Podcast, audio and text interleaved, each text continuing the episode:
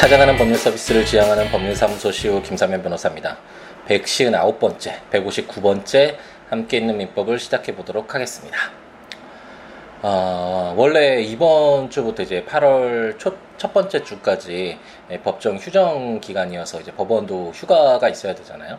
아, 그래서 2주 동안 재판이 없는 것이 원칙인데 아, 오늘 아, 오전에 또 이게 중앙 재판이 하나 있어가지고 예외적으로 재판이 잡히기도 하는데 거의 안 잡히는데 어쨌든 올해는 에, 휴정 기간에 재판이 잡혔네요. 그래서 아, 재판을 갔다가 이제 사무실에 왔다가 아, 좀 여유로운 마음으로 물론 아, 좀 산적향 일들은 많이 남아 있지만 서면을 써야 될 거는 많이 남아 있지만 아, 그래도 이제 2주 동안 재판이 없다라는 어, 그런 좀 어떤 부담감에서 아, 그런 벗어난 좀 여유로움을 느끼고 있는 순간입니다.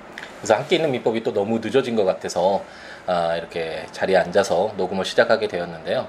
아, 이렇게 낮 시간에 녹음을 하는 건 굉장히 예, 오랜만인 것 같네요. 아, 제가 이제 사무실을 아, 지난주 토요일이죠. 어, 이제 이전을 해서 아, 이제 또 휴정 기간이기도 하고 또 사무실도 새로 아, 물론 같은 에, 건물이긴 하지만 동대문구 신설동 쪽에 에, 같은 빌딩에 에, 그 층수만 이제 달라지게 되긴 했지만 아, 그래도 인테리어도 새로 하고 아, 이렇게 새로운 마음으로 이제 시작하게 되는 아, 그런 기분이 드네요. 아, 이제 사무실 이전을 이제 앞두고 있으니까 새벽에 에, 일어나서 이런저런 생각도 하게 되면서 처음 개업했을 때가 아, 생각이 많이 나더라고요. 에, 법무법인에 있다가 나올 때 아, 정말 많은 고민이 있었는데 물론 아, 영국을 만나고 나, 영국을 배우고 나를 배, 어, 만나다 아, 제목이 헷갈리죠.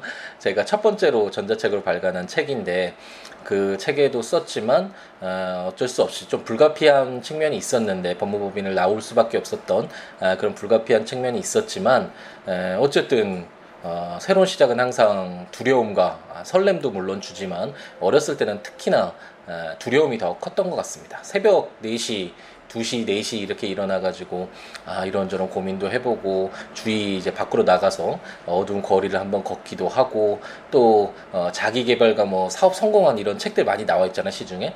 에, 그런 책들 사다 보면서 뭐, 갑자기 자신감이 특별히 변한 건 하나도 없는데, 그 책을 보고 자신감에 넘쳐보, 에, 남, 넘치, 넘치기도 하고, 아, 이런 순간도 있고, 아, 정말 개인 사무실을 했는데 의뢰인이 찾아올 수 있을까? 아, 정말 모르는 것들이 너무 많은데 잘 해결할 수 있을까?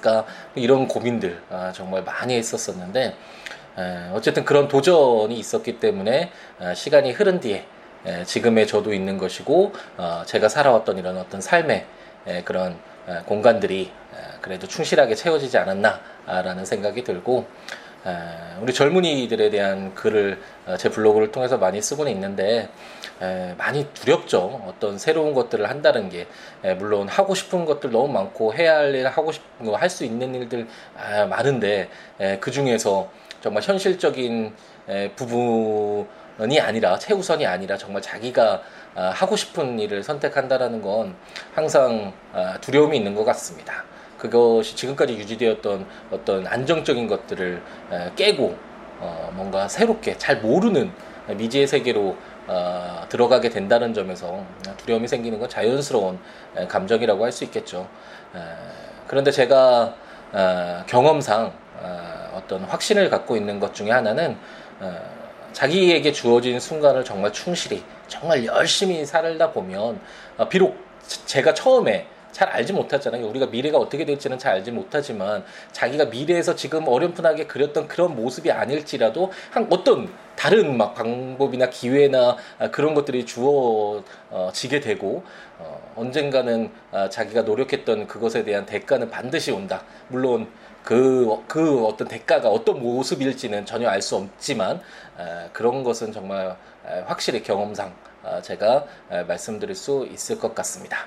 하고 싶은 일들 에, 어떻게 될지 두렵고 실패하면 어, 어떡하지라는 에, 그런 공포감, 두려움이 있는 것은 당연하지만 에, 우선 시작을 하고 실천을 하고 도전을 한다면 가만히 있으면 아무것도 안 변하잖아요. 에, 무언가 어, 도전을 하는 그 과정 속에서 새로운 길이 분명히 보이고 어, 기회가 주어진다라는 것.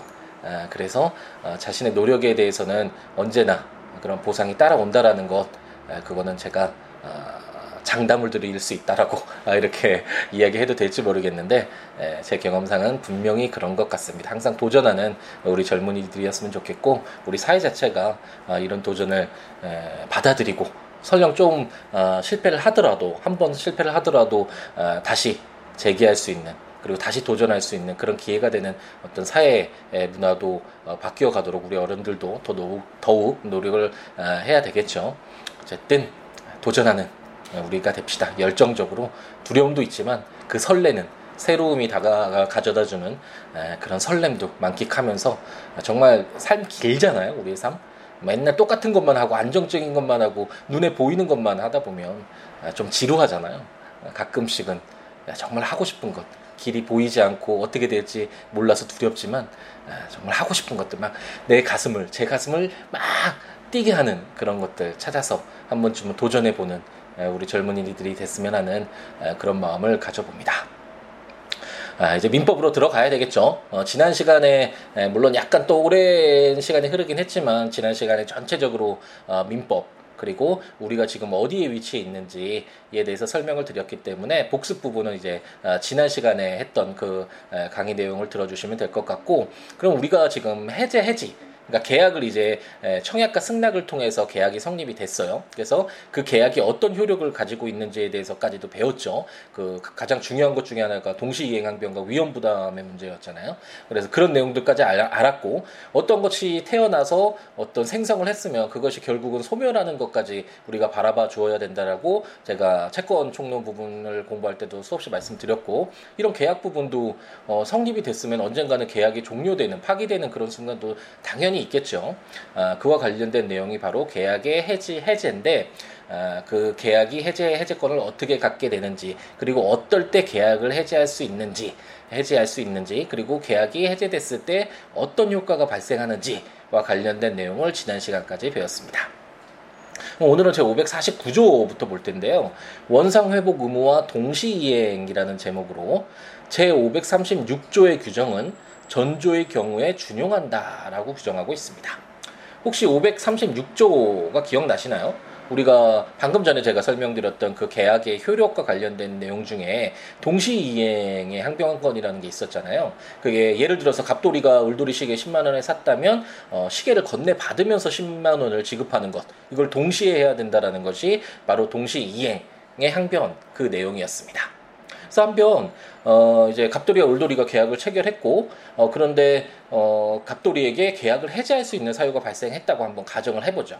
이제 동시 이행 항변과 관련된 내용은 계약이 성립한 이후에 계약의 효력으로서 우리가 바라보는 그런 어, 관점이고 이제 계약이 종료될 때 이 동시 이행 항변이 무슨 의미가 있는가? 라는 것을 한번 살펴봐야 되잖아요. 549조에서 왜 동시이행 항변 규정이 계약의 해제의 경우에도 적용되는 준용되는지와 관련해서 한번 생각해 볼 수 있는데 갑돌이가 뭐 계약을 당사자의 합의를 통해서 해제권을 갖던 아니면 을돌이 기책 사유로 인해서 해제권이 발생했든 어쨌든 해제할 수 있다라고 가정을 해보죠. 그럼 이제 548조 우리가 지난 시간에 읽어보았잖아요. 계약을 해제했을 때 원상 회복 의무. 그러니까 처음부터 그런 계약이 없었던 것처럼 어, 그렇게 되돌려 넣어야 되는 그런 의무가 있는 것이고 그렇기 때문에 에, 갑돌이가 어, 을돌이 시계를 10만 원에 샀으니까 그 시계를 돌려줘야 되고 을돌이는 10만 원을 어, 반환하는 것이 에, 맞겠죠. 그런데 에, 갑돌이가 계약을 해제했는데 에, 그 시계는 돌려주지 않으면서 을돌이한테 10만 원만 돌려달라. 라고 이렇게 얘기한다면 물론 기책 사유가 을돌이에게 있어서 갑돌이가 계약을 해제했을 때는 뭐 어느 정도 어, 타당할 수도 있지만 어, 계약을 어, 종료시키는 것과 그 종료로 인해서 어, 어떤 그 기존의 원상 회복 모든 어, 이해관계인들이 처음부터 그런 계약이 없었던 상태로 되돌려야 되는 것과는 구분되는 거잖아요. 아, 그렇기 때문에 아, 이와 같이 원상 회복 어, 계약의 해제로 인해서 원상 회복 의무가 서로 있을 때 이때 그 의무의 이행은 동시에 하여야 한다라고 제 549조가 아, 규정하고 있습니다. 그럼 제 550조를 한번 볼까요? 해지의 효과라고 해서 이제 해지가 등장했네요, 드디어. 당사자 일방이 계약을 해지한 때에는 계약은 장래에 대하여 그 효력을 잃는다라고 규정하고 있습니다. 그래서 계약의 해지 해제 이게 뭐가 다르냐? 와 관련돼서 나중에 한번 읽어보자라고 했는데 제 540, 550조에 그 해지가 나오네요. 계약을 종료시킨다라는 점에서는 동일하긴 한데 어, 계약의 해제와 해제는 어, 해제는 일시적 계약. 그러니까 매매 계약 한번 생각해서 어, 갑돌이 어, 제가 뭐 김밥을 한 줄을 천 원을 주고 샀다. 라고 하는 이런 계약을 어 근데 김밥 갑자기 먹기 싫어서 뭐 제가 계약을 해제할 수 있는 해제권을 갖게 됐다라고 한번 가정을 해보죠. 그랬을 때 이 계약을 파기시키는 것이 바로 해제고 어 임대차 계약이나 고용 계약이나 이것처럼 계속적으로 계약이 유지되는 어, 그런 계약이 있을 수 있잖아요. 이런 계속적 계약에서 어 계약을 해제하면 처음부터 없었던 상태로 되돌려야 되는데 그러기에는 너무나 어, 정말 혼란스럽겠죠. 그렇기 때문에 이런 계속적 계약에서는 해제가 아니라 해지를 하게 되고 이런 해지의 경우에는 어, 원상회복 의무 처음부터 계약이 없었던 때로 돌아가는 것이 아니라 장래에 대하여 계약을 해지했을 때부터 그 다음부터 이제 계약의 효력이 없는 것으로 어, 그렇게 본다라고 550조에 규정을 하고 있습니다. 그렇기 때문에 만약 예를 통해서 한번 본다면 갑돌이가 을돌이 건물 임차해서 사용해서 10년 넘게 살고 있었는데 어, 임대차 계약을 해지했다. 그런데 해지됐다라고 해서 10년 전에 있었던 어, 더 젊기도 했고 내 젊음을 돌려줘 그것도 원상으로 돌려줘 뭐 이런 식으로 얘기될 수는 없겠죠. 어쨌든 뭐 이런 또 썰렁한 농담이었지만 어, 그렇진 않겠지만 어쨌든 10년 전에 그 임대차 계약이 어, 없었던 것 같은 그런 어, 모습으로 돌아가기는 너무나 혼란스럽겠죠. 그 10년 동안 얼마나 많은 또 이해관계가 이해관계인도 덧붙여지고 어, 서로 간의 입장이나 뭐 어떤 경제적인 상황이나 이런 모든 것들이 변동되어 있었을 거 아니에요. 그렇기 때문에 에, 이와 같이 계속적 계약에서는 계약을 파기했을 때, 해지했을 때 원상 회복 의무가 있는 것이 아니라 장래 그 해지했을 때부터 이제 더 이상은 임대차 계약이 계속되지 않는 것이 되겠죠. 아, 그것이 바로 해지다라고 생각하시면 되겠습니다. 제 551조는 해지, 해제와 손해배상이라는 제목으로 계약의 해지 또는 해제는 손해배상의 청구에 영향을 미치지 아니한다라고 규정하고 있네요.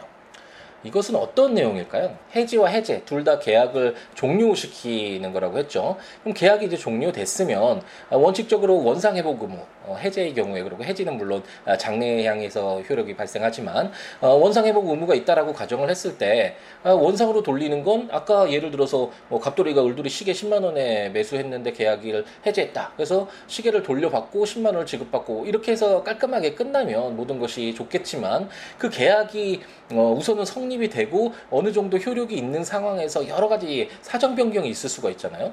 그래서 그로 인해서 어떤 일방 당사자가 손해를 입었는데 원상 회복 의무라고 해서 처음에 계약이 없었던 상태로만 돌려놓는다면 이미 그 발생한 손해에 대해서는 어, 아무런 잘못 없이 손해를 입은 사람으로서는 굉장히 큰 어, 좀 피해가 있겠죠. 그래서 아까 어, 얘기했던 그 을돌이 시계와 관련돼서 뭐 시계가 폭락해서 5만 원이 됐다. 아, 물론, 물론 어떤 이 5만 원 폭락된 것에 대해서 뭐 갑돌이의 기책 사유가 있었다. 뭐 이렇게 한번 가정을 해보죠. 그랬을 때 을돌이가 시계를 반환 받았지만 뭐 손해를 입었잖아요. 그럼 원상 회복 의무가 아니잖아. 원상이 아니잖아요. 실질적으로는 물론 계약 해제로서 어, 계약이 없었던 것과 같은 형태로 돌려놓는다는 원상 회복의 그 말 그대로만 본다면 시계 돌려받았으면 어, 계약하기 전에 시계를 가지고 있었으니까 특별한 변동사항 없는 거 아니냐라고 주장될 수 있지만 실제로 들어가 보면 이미 시계가 그 당시에 계약 전에 가지고 있었던 시계의 가치와 지금 현재 계약이 해제되고 나서 종료되고 나서 가지고 있는 시계는 아, 다른 것이잖아요.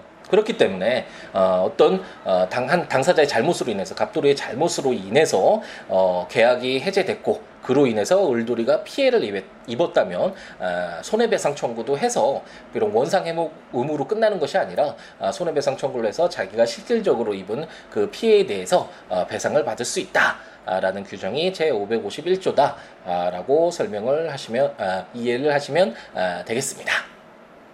또 오랜만에 해서 그런지 조금 말이 엉키고 아, 그러네요. 아, 이제 아, 정말 자주 자주 해야 되는데 그래야지만 강의 내용도 어, 더 충실해지고 제, 저도 리듬을 좀 타서 아, 좀 부드럽게 되는 그런 아, 경향이 있는데 항상 이 핑계 저 핑계 되다 보니까 시간이 흐르고 항상 후회하는 마음으로 반성하는 마음으로 아, 이렇게 책상에 앉아서 어, 함께 있는 민법 녹음을 하는, 하게 되는 것 같습니다. 어쨌든 계속 반성만 하지 말고 실천을 해야 되겠죠. 제가 항상 이야기하듯이 함께 있는 민법 기다리시면서 어, 강의 내용을 통해서 어, 정말 소중한 공부 어, 그런 어떤 기회를 살려야 되는 그런 여러 가지 다양한 사정에 놓이신 분들이 많을 텐데 그런 분들의 기대에 충족시켜 드리지 못해서 정말 죄송하고 아, 최대한 열심히 자주 자주 어, 함께 있는 민법으로 찾아뵙도록 하겠습니다.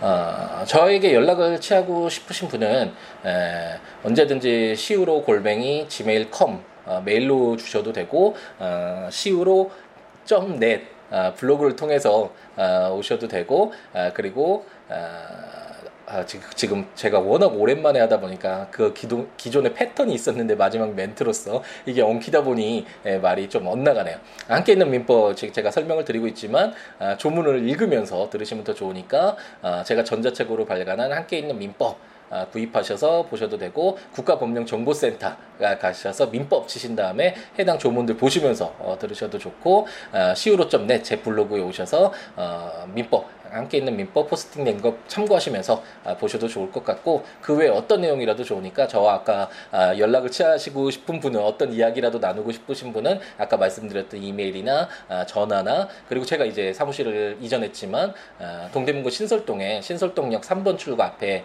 에, 민족통일 빌딩이라는 곳에 이제 901호였다가 아, 11층 10 1101호로 옮겼는데 에, 언제든지 연락 주시고 약속 잡고 찾아오셔서 에, 이런저런 이야기 나눠도 좋을 것 같고 트위터나 페이스북도 시우로에 오셔서 아, 여러 가지 이야기 나누며 함께하는 즐거움 아, 나누었으면 좋겠습니다. 아, 이제 휴가철이죠. 너무 덥죠. 어, 더위 정말 조심하시고 아, 휴가 가시는 분들은 즐겁게 에, 휴가 보내신 뒤에 또 어, 어떤 열정을 다시 가지고 재충전이 된 상태에서 어, 만나 뵙도록 하겠습니다. 오늘 하루도 행복 가득하게 채우시기 바랍니다. 감사합니다.